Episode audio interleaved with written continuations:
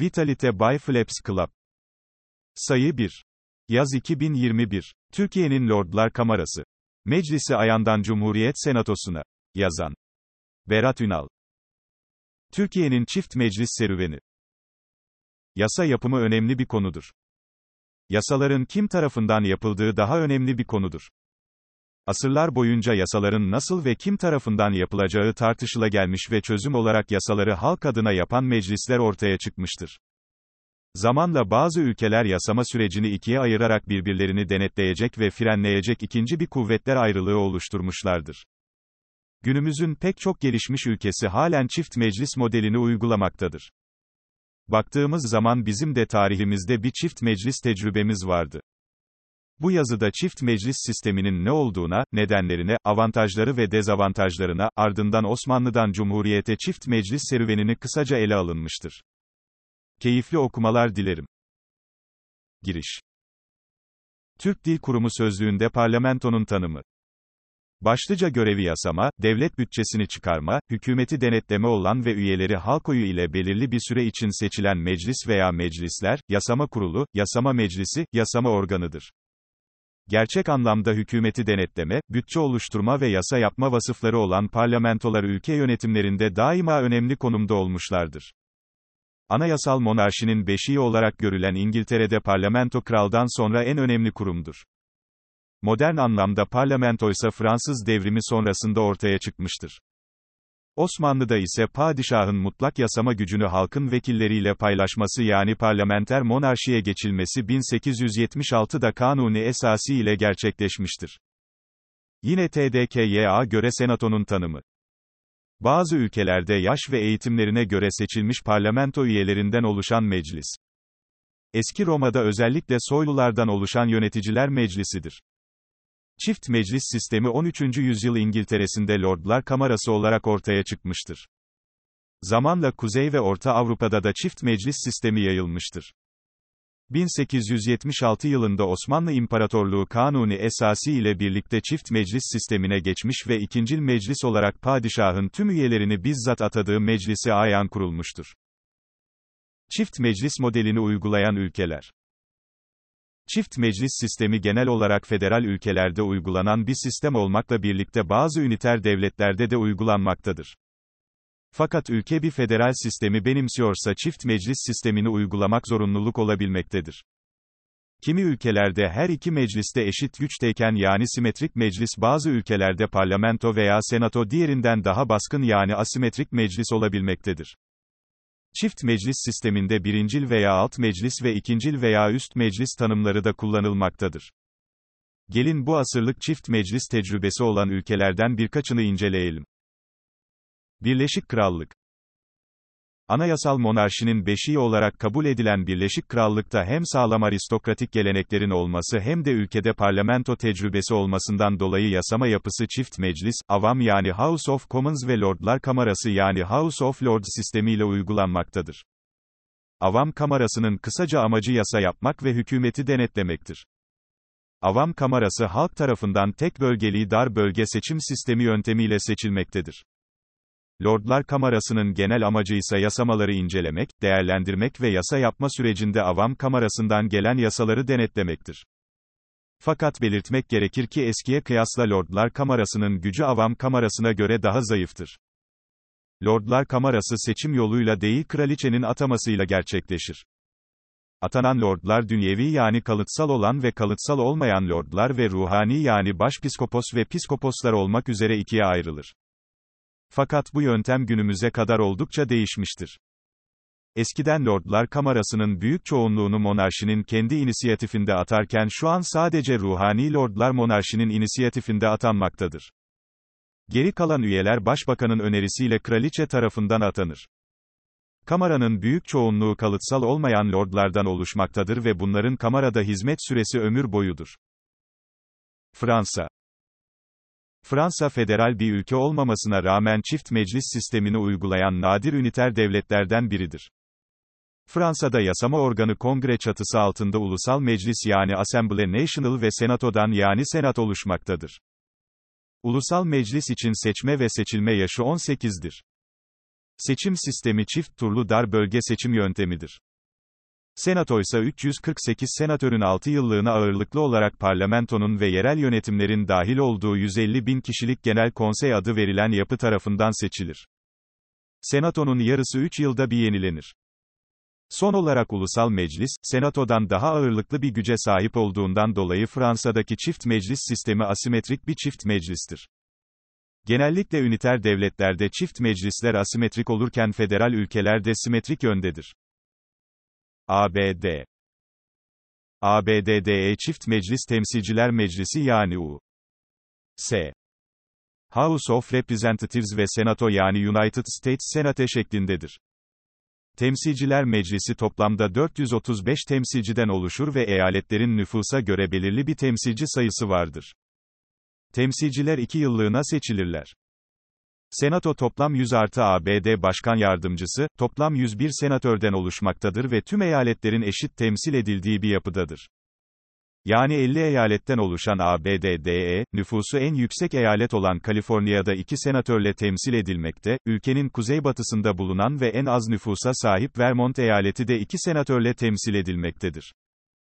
Bu sistem ABD'de tartışılsa da anayasal değişiklik gerektiğinden yeni bir yönteme geçmek zor gözükmektedir. Ayrıca ülke içerisindeki federal bölgelerin ayrılmaması ve o bölgelerin ülkenin bütünüyle kendisini eşit hissetmesi için sadece temsilciler meclisinin yetmediği şeklinde bir görüşte bulunmaktadır. Son olarak senatörlerin bir bölü üçü her iki yılda bir yapılan seçimlerde yenilenir. Almanya Almanya'da yasama süreci çift meclis şeklindedir. Alman Federal Meclisi'nin yani Bundestag 709 parlamenteri 4 yıllığını seçilmektedir.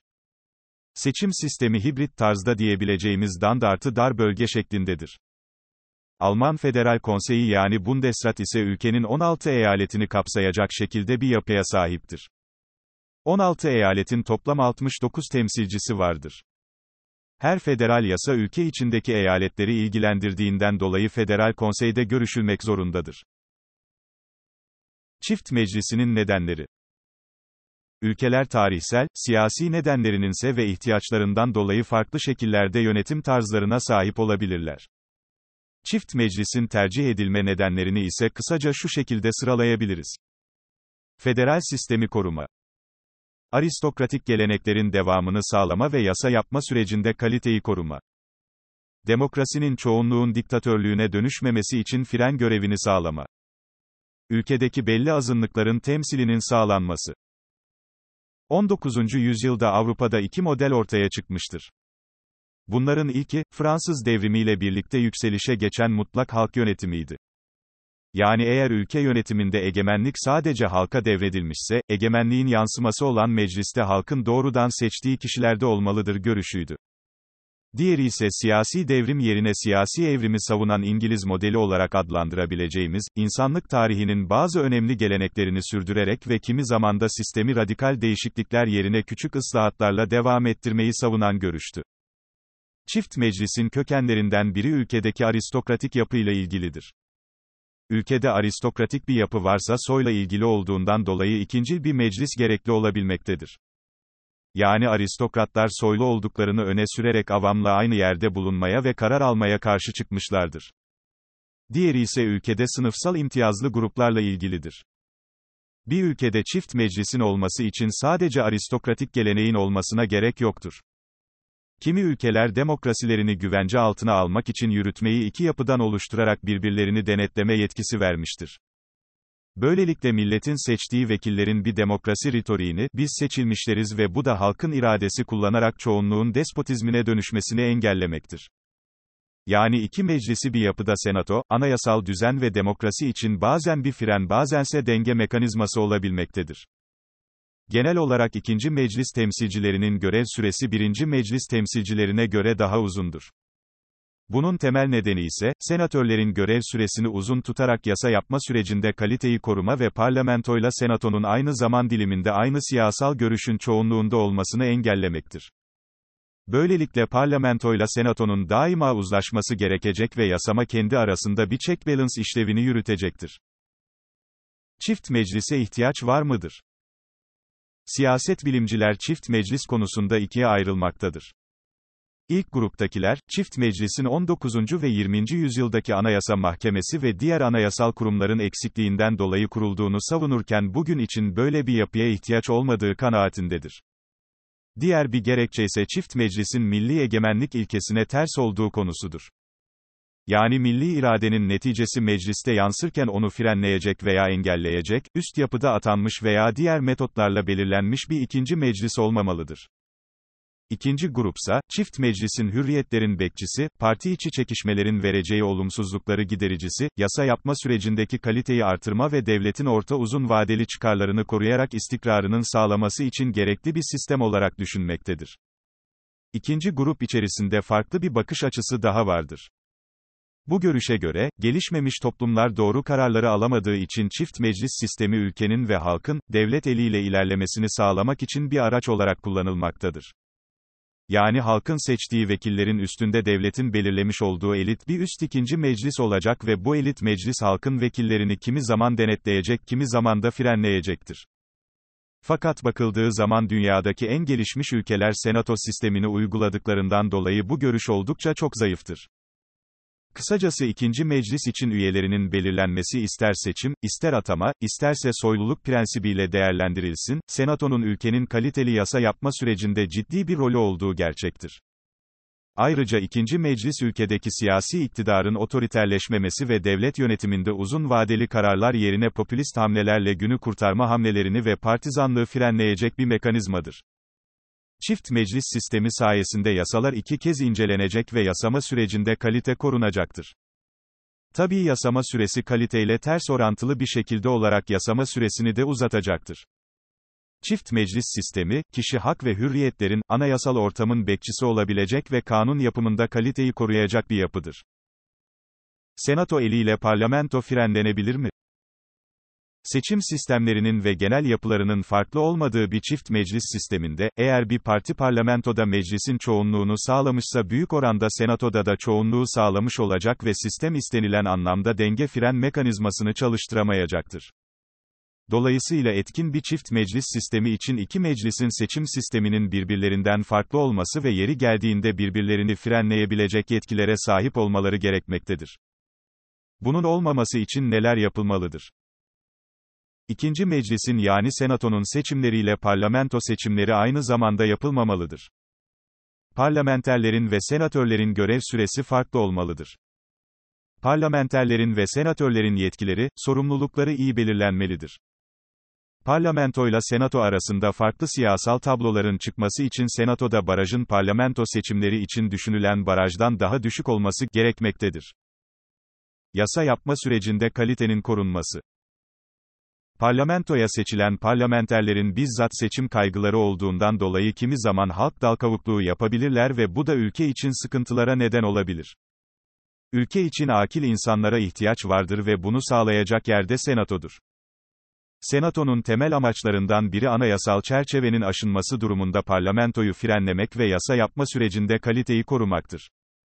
Senato, parlamentonun yaptığı tasarıları ve kararları gözden geçirir, eğer bir olumsuzluk görürse bunu yeniden görüşülmesi için geri gönderir ya da kendi çalışmalarıyla bunun eksikliklerini kapatır. Bunun sağlanması için senatonun yapısı, senatörün görevi ve kimlerin nasıl bir şekilde senatör olabileceği iyi belirlenmelidir. Çünkü kanun yapmak önemli bir iştir. Kanun yapıcı olan politikacılar eğer yaptıkları kanunlardan bir haberse o ülkede devlet adamlığından söz etmek güçtür. Türkiye'deki çift meclis tarihi Türkiye'de 1876 ve 1961 anayasaları yasama organını çift meclis şeklinde düzenlerken 1921, 24 ve 1981 anayasaları bunu tekrardan bire indirmiştir. Meclisi ayana doğru. Tanzimat dönemi 19. yüzyılda her alanda gerileyen Osmanlı İmparatorluğu içerisindeki devlet adamları geri kalmışlığı durdurmak ve imparatorluğun daha da parçalanmaması için batı tarzı bir anayasal monarşiye geçilmesi gerektiğini düşünmekteydi. Bunun ilk adımları 1808'de Senedi İttifak ve ardından sırayla 1839 Tanzimat Fermanı ve 1856 Islahat Fermanıydı. Tabii bunlar bir anayasa değildi ama geri kalmışlığın nedenlerini çözme ve azınlıklar konusunda önemli reformlardı. Birinci Meşrutiyet ve Ayan Meclisi 1800'lerde çoğu Avrupa ülkesi çift meclis modeline geçmişti. Çift meclis sisteminde ikinci meclis sadece İngiltere'de tam aristokratik geleneğe göreydi. Geri kalan ülkelerde ya kısmen aristokratik veyahut atanmış kişilerden ve seçimle gelenlerden oluşmakta ya da tamamen seçimle gelen kişilerden oluşmaktaydı. 1876'da kabul edilen Kanuni Esası ile Osmanlı İmparatorluğu resmen anayasal bir monarşiye yani meşrutiyete geçmişti.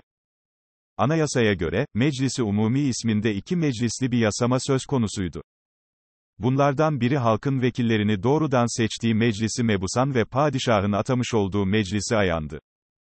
Yetki ve sorumluluk itibarıyla meclisi ayan, meclisi mebusandan daha aşağıdaydı. Ayrı yeten hükümet, padişaha, kanuni esasiye ve meclisi mebusana karşı sorumluydu. Yani Osmanlı'daki çift meclis sistemi asimetrik bir meclis sistemiydi. 1877 ila 1878 yıllarındaki 93 Harbinden Osmanlı büyük bir hezimetle ayrıldı ve ardından Padişah II. Abdülhamit, Kanuni Esasi'deki hakkını kullanarak meclisi mebusanı süresiz olarak tatil ettiğini, kapattığını duyurdu.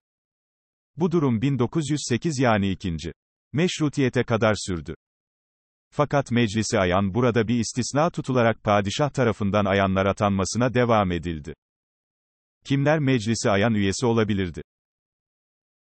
40 yaşını geçmiş olan, liyakatli ve güvenilir olan, eski hükümet yetkilileri, valiler, din alimleri, elçiler, üst rütbeli askerler. Bu vasıflara sahip olan kişiler padişahın ataması sonucunda ömür boyu meclisi ayan üyesi olabilmekteydi. Ayan sayısı mebus sayısının bir bölü 3'ü kadar yani 90 kişiden oluşmalıydı fakat bu sayı 40 ile 50 arasında gidip gelmekteydi. İkinci meşrutiyet sonrası ayan meclisi. İkinci. Meşrutiyetin ilanıyla meclis çalışmaları yeniden başladı. Padişahın elindeki meclisi fesih yetkisi yeniden düzenlenerek meclisi ayandan oy birliğinin çıkması şartı getirildi. Fakat bu tasarıda 1914 yılına kadar dayanabildi ve meclisin fesih yetkisi geri padişahın inisiyatifine devredildi. Bunun nedeni ise, Ayan Meclisi'ne ülkenin temel kolonlarından biri olarak görülen Kanuni Esası yorumlama yetkisi verilmesiyle bir önceki dönemin atanmış ayanları, kendi bakış açılarına göre şartların oluşması halinde seçilmiş vekillerin meclisi olan Meclisi Mebusan'ı fesih edebilmekteydi. Kurtuluş Savaşı yıllarında Meclisi Ayan Milli mücadele zamanında meclisi ayan padişahın yanında yer aldığından dolayı meclisi mebusan tarafından yetkisi kısıtlanmaya çalışıldıysa da İstanbul'un işgali sonrası meclisi mebusan kapatılmış ve sadece sembolik olarak padişaha bağlı meclisi ayan kalmıştır. Meclisi Mebusan 1887 ve 1908 arasında 21 yıl kapalı kalmış ardından ikinci. Meşrutiyette yeniden açılmışsa da 1920 sonrası tekrar kapatılmıştır. Fakat meclisi ayan hiçbir dönemde kapatılmamıştır. Çünkü ayanlar padişahın atadığı kişiler olduğu için padişah yanlısı ve reformlara karşı daha muhafazakar bir konumda yer almaktaydı. Cumhuriyet dönemi 1923 ila 1950 Türkiye, Kurtuluş Savaşı'ndan Cumhuriyet'in ilanına kadar meclis hükümeti sistemiyle idare edilmişti. Cumhuriyet'in ilanı sonrası yeni devletin yasama tarzı da tartışma konusuydu. Meclisin içinde yasamanın çift meclis şeklinde olması gerektiğini savunan bir grupta vardı. Çift meclis modelinin savunulmasının başlıca nedeni, Yugoslavya, Yunanistan ve Bulgaristan haricinde devrin ileri gelen Avrupa ülkelerinin çift meclis modelini uygulamalarıydı ki bu ülkeler de sonradan çift meclis sistemine geçmişlerdir. Fakat meclisteki ağırlıklı görüş bunun yasa yapma sürecinde işlerin yavaşlatacağını ve ikilikler çıkartacağını şeklindeydi. Dolayısıyla bu görüş reddedilerek ülkenin yasama süreci tek meclis şeklinde kararlaştırıldı. İkinci. Dünya Savaşı sonrası Türkiye'de çok partili siyasal yaşama yeniden başlandı. 23 yıllık tek parti iktidarı ve 1946 yılında yapılan şaibeli seçimlerle gücünü pekiştiren CHP'ye karşı devrin muhalefeti siyasi anlamda yok olmamak için devlet yönetiminde kuvvetler ayrılığı ve yasama sürecinin çift meclis şeklinde olması gerektiğini savunuyordu. Buna birkaç örnek olarak, Nuri Demirağ'ın kurduğu Milli Kalkınma Partisi uzun bir aradan sonra ülkedeki yasama sürecinde çift meclis modelini önermekteydi. Önerilen model Osmanlı'daki Ayan Meclisi'nin 1945'lere uyarlanmış hali gibiydi. Bu öneriye göre, ikinci meclis 40 kişiden oluşacak ve üyeleri halk tarafından ömür boyu olmak üzere seçilecekti. Üyelerin 1 bölü 5'inin ölmesi veya ciddi sağlık sorunları sonucu işlerini yapamaması halinde yasama sürecinin devamı için yeniden seçime gidilecekti. Ardından Millet Partisi de üyelerinin halk tarafından seçildiği bir ayan meclisine ihtiyacı olduğunu belirtmiştir. 1950-1960 DP iktidarı sonrası çift meclis tartışmaları daha yoğun bir şekilde tartışılır olmuştur. Bunun nedeni ise, ülkede uygulanan tek turlu çoğunluk seçim sistemi sonucu mecliste oluşan temsilde adalet ve bunun beraberinde getirdiği muhalefeti etkisizleştirme, baskılamayla her seçim sonrası giderek daha da otoriterleşen bir yönetimin olmasıydı. 1950 ve 60 yılları arasında DP'nin karşısındaki hemen hemen tüm muhalif partiler ve bazı akademisyenler tek parti iktidarındaki mutlak güç karşısında muhalefet varlığının yok olmaması için çift meclis veya ona benzer modelleri savunmuşlardır. Mesela 1950 seçimleri sonrasında CHP, iktidarını kaybettikten sonra yaptığı ilk kongrede ülkenin yasama sürecinin artık çift meclis şeklinde olması gerektiğini belirtmiş ve bunu 1959'daki kongresine kadar tekrar tekrar tasdik etmiştir. Demokrat Parti muhalefeti etkisizleştirme çalışmalarında, otokratlaşıyorsunuz söylemlerine karşı daima, bizi buraya milli irade getirdi minvalinde açıklamalar yapmıştır. Kısacası bir fazla oy alanın her şeyi alabileceği gibi adil olmayan bir seçim sisteminde, küçük farklarla tek başına iktidar çıkar ve yine bu adil olmayan seçim sisteminden dolayı ülkedeki diğer siyasal görüşlerin temsili kısıtlanırsa orada temel hak ve hürriyetlerin artık nasıl muhafaza edileceği önemli bir tartışma konusudur. Nitekim 1954'ten sonra dozu her geçen gün artmak suretiyle DP muhalefete karşı bu tarz girişimlerde bulunmuş ve bunun sonucunda 1960 askeri darbesi olmuştur. Darbeyi yapanların tek amacı otoriterleşen bir yönetimi indirmek olmasa da böyle bir durumun bir daha yaşanmaması ve hürriyetlerin korunması için yasama organını çift meclis şeklinde hazırlanmıştır. Böylelikle darbeyi yapanlara göre, hem parlamento ve senato birbirini denetleyecek hem de yasa yapma kalitesi korunacaktı. Yeniden çift meclis. Cumhuriyet Senatosu'nun kuruluşu. Darbe sonrası 1961 Anayasasıyla Türkiye'de çift meclis sistemine geçilmiş ve TBMM çatısı altında Millet Meclisi ve Cumhuriyet Senatosu olmak üzere iki yasama erki oluşmuştu. Millet Meclisi'nin üyeleri tamamen halk tarafından nispi sistemle seçilirken Cumhuriyet Senatosu'nda senatörlerin bir kısmı tabii üye, bir kısmını Cumhurbaşkanı tarafından atananlar ve seçimle gelenlerden oluşmaktaydı. 1961 ile 80 arasında uygulanan senato sistemine baktığımızda TBMMDE Millet Meclisi'nin daha egemen olduğunu görmekteyiz. Senato sadece parlamentoda görüşülen yasalarının ikinci kez gözden geçirildiği ve bazı zamanlarda düzeltilip onaylandığı, çok nadiren de geri gönderildi bir kurumdu. Bunun nedeni ise Adalet Partisi ve Adalet Partisi'nin 1975'te oluşturduğu milliyetçi cephe bileşenlerinin 1977 haricinde senato ve parlamentoda çoğunluğu oluşturmasıydı. Yani senato ile parlamento arasında birbirini denetleyecek ve frenleyecek bir siyasi tablo oluşmadığı için ikinci meclis, yasaların sadece biraz daha uzun vakit sonucunda çıktığı bir kurum haline geldi. Sonuç olarak, 1970 ve 80 arasındaki yıllarda artan siyasi ve ekonomik istikrarsızlık beraberinde 12 Eylül 1980 askeri darbesini getirmiştir. Darbe sonrası oluşan 1982 Anayasasına göre, ülkenin yasama süreci yeniden tek meclis şeklinde düzenlenmiş ve Türkiye'nin çift meclis tecrübesi bir kez daha kapanmıştır.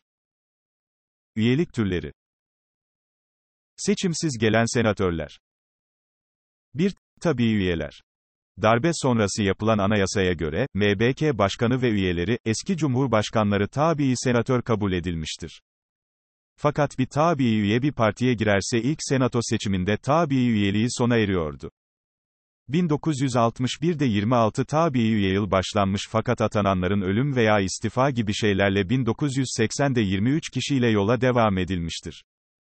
Tabii senatörler atandıklarından itibaren 1960 askeri darbesi sonrası kurulan yeni rejimin tabiri caizse bekçiliğini ve sözcülüğünü yapmışlardır. Hatta bu amaç doğrultusunda 1964'te Milli Birlik Komitesi yani MBK adıyla Senato'da bir grup da kurmuşlardır. 1961'de yapılan ilk seçimlerden itibaren darbe rejiminin bir uzantısı ve darbeyi yapanlarının mevcut politika üzerinde bir alanı kontrol etmesinden dolayı tabii senatörlük kuralının demokrasiyle bağdaşmadığı için kaldırılması TBMM'de hep tartışma konusu olmuştur. 2. Cumhurbaşkanı tarafından atanan senatörler Cumhurbaşkanının Cumhuriyet Senatosu'na 6 yıllığına doğrudan atadığı senatör sayısı 15'tir. Fakat 15 kişinin en azından 10'u bağımsız veya hiçbir partiye üyeliği olmamalıdır. Buradaki atanma kriteri ise sadece 40 yaşını doldurmuş olmasıdır. Senato genelinde arana yüksek öğrenim şartı burada geçerli değildir. Genel oyla seçilenler senatörler. Cumhuriyet Senatosu'nda senatör olabilmek için 40 yaşının üstünde olmak ve yüksek öğrenim diploması şartı aranmaktaydı.